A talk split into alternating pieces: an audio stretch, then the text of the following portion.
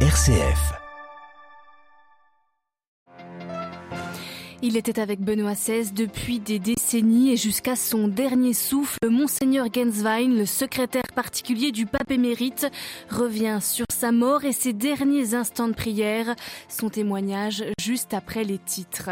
Des dizaines de milliers de personnes sont attendues demain matin à Place Saint-Pierre pour les funérailles de Benoît XVI. La Place Saint-Pierre qui s'est revêtue de pourpre, François présidera la messe de funérailles à laquelle assisteront les délégations officielles d'Italie et d'Allemagne.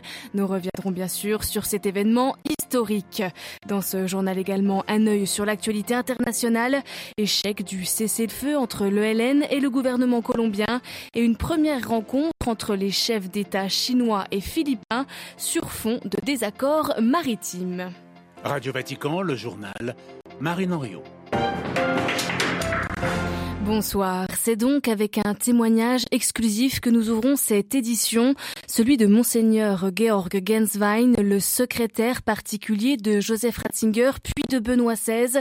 Il l'a accompagné tout au long de son pontificat et après sa renonciation en 2013. L'archevêque allemand est resté à ses côtés jusqu'à sa fin samedi 31 décembre. Dans l'unique entretien qu'il a accepté d'accorder après la mort du pape émérite, Monseigneur Genswein nous raconte les derniers instants de la vie de Benoît XVI. On l'écoute. Io quando sono venuto la, mattina di solito abbiamo pregato al, al letto eh, le lodi. Quand je suis arrivé samedi matin, nous avions l'habitude de prier les laudes ensemble, lui alité. Je lui ai dit, Saint-Père, faisons comme hier, je prie à voix haute et vous vous joignez à moi spirituellement. Là, il a juste ouvert un peu les yeux et il a dit oui de la tête. Il y avait deux médecins avec nous et ils m'ont dit qu'arrivait maintenant le moment où il devait mener son dernier combat sur Terre. À ce moment-là, il était encore lucide. J'avais préparé à l'avance les prières pour les mourants et nous avons prié tous ensemble. Le pape Benoît respirait difficilement, très difficilement. Je voyais de plus en plus qu'il ne pouvait plus respirer correctement. J'ai regardé un des médecins et j'ai demandé, mais est-ce qu'il agonise? il m'a répondu oui, mais on ne sait pas combien de temps ça peut durer. Tout le monde a prié en silence. À 9h34, il a rendu son dernier souffle. Et nous avons continué alors à prier, non plus pour les mourants, mais pour les morts.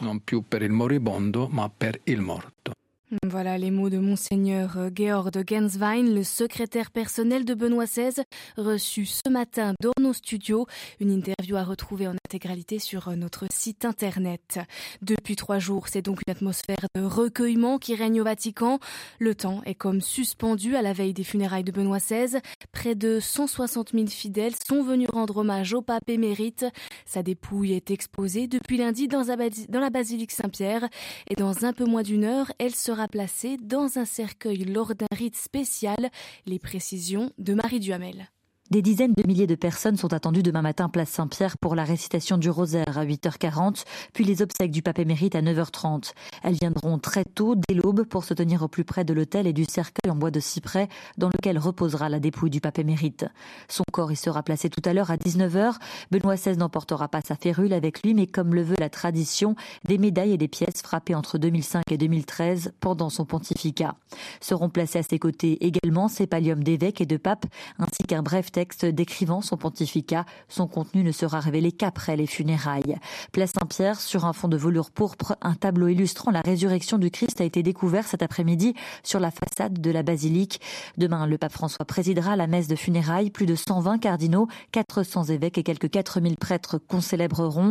Des délégations officielles en provenance d'Italie et d'Allemagne seront présentes. Des chefs d'État, mais aussi de gouvernement pour rendre hommage à un pape qui, le premier, a su renoncer à sa charge, sentant ses forces lui manquer. XVI, l'ardent défenseur de l'unité, réunira demain des représentants des patriarcats de Moscou et de Constantinople. On attend des dignitaires de nombreuses confessions ainsi que des têtes couronnées d'Espagne et de Belgique. À tous, sa porte était ouverte.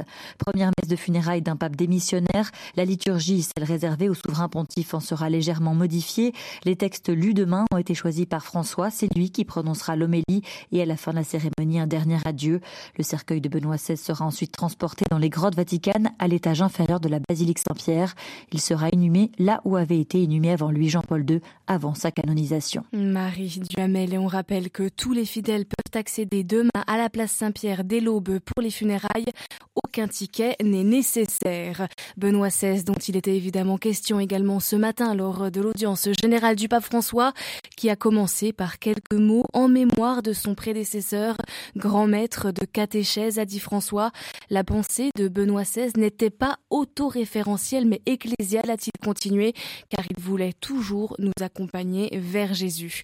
Pour euh, retrouver toutes les informations sur les funérailles du pape émérite, mais également nos interviews et approfondissements, rendez-vous sur notre site internet www.vaticannews.va et nous serons donc demain matin en direct depuis la place Saint-Pierre pour vivre ensemble cet événement historique.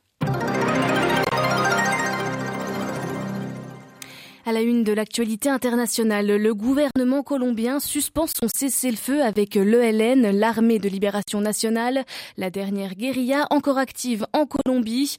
Le gouvernement colombien avait annoncé avoir accordé ce cessez-le-feu, un cessez-le-feu bilatéral de six mois avec cinq groupes armés. Mais la guérilla a déjà opposé un démenti. À Bogota, les précisions de Anne Proenza. C'est un peu une douche froide pour le président Gustavo Petro. Le cessez-le-feu bilatéral annoncé comme un cadeau de fin d'année le 31 décembre, peu avant minuit, sur Twitter, avait été applaudi par la plupart des observateurs et de la classe politique. Mais la vieille guérilla de l'ELN, avec qui des négociations de paix sont en cours, l'a démenti par un communiqué dès le 2 janvier. La paix totale, priorité du gouvernement Petro, est-elle pour cela en danger? Le gouvernement a confirmé que les quatre autres groupes armés, c'est-à-dire deux groupes de dissidence des FARC, le cartel de la drogue du clan du Golfe et le groupe paramilitaire des autodéfenses de la Sierra Nevada, ont bien accordé cet arrêt des hostilités, même si aucune de ces organisations n'a à ce jour confirmé la nouvelle. Le président semble donc être allé un peu vite en besogne, sachant que la perception du temps pour des guérilleros qui vivent dans la jungle et la clandestinité depuis des décennies n'est pas forcément la même que celle des réseaux sociaux tout en sachant qu'en finir avec un conflit de plus d'un demi-siècle qui a fait plus de 450 000 morts est assurément une gageure. Anne Proenza, Bogota pour Radio Vatican.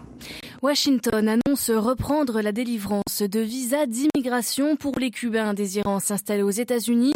Cela concerne donc les procédures de regroupement familial pour assurer une immigration sûre, légale et ordonnée, précise la Maison-Blanche, alors que l'exode de Cubains vers les États-Unis n'a jamais été aussi important. Une trentaine de tombes vandalisées dans un cimetière protestant à Jérusalem ce mercredi. Les croix ont été renversées, des sépultures abîmées. Dans le cimetière cimetière du Mont Sion, adjacent à la vieille ville de Jérusalem. Des images de vidéosurveillance montrent deux hommes portant la tenue traditionnelle des juifs orthodoxes en train de lancer des pierres et renverser les stèles. Une enquête est ouverte.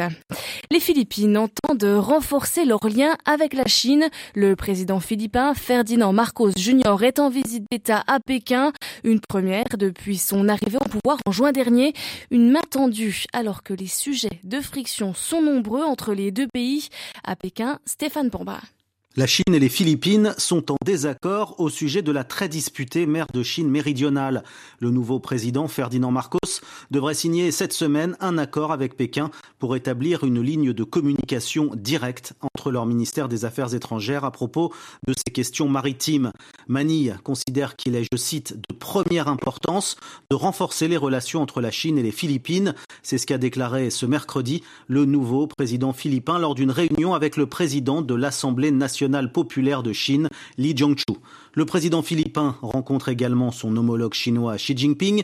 Il a déclaré espérer que des partenariats qui stabiliseront et renforceront nos économies seront noués entre les deux pays.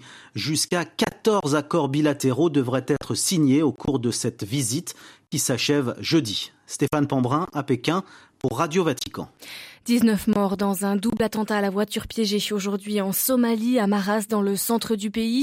L'attaque a été revendiquée par les islamistes radicaux Shebab, dans une région où l'armée somalienne et des milices avaient débuté il y a quelques mois une offensive contre les Shebab.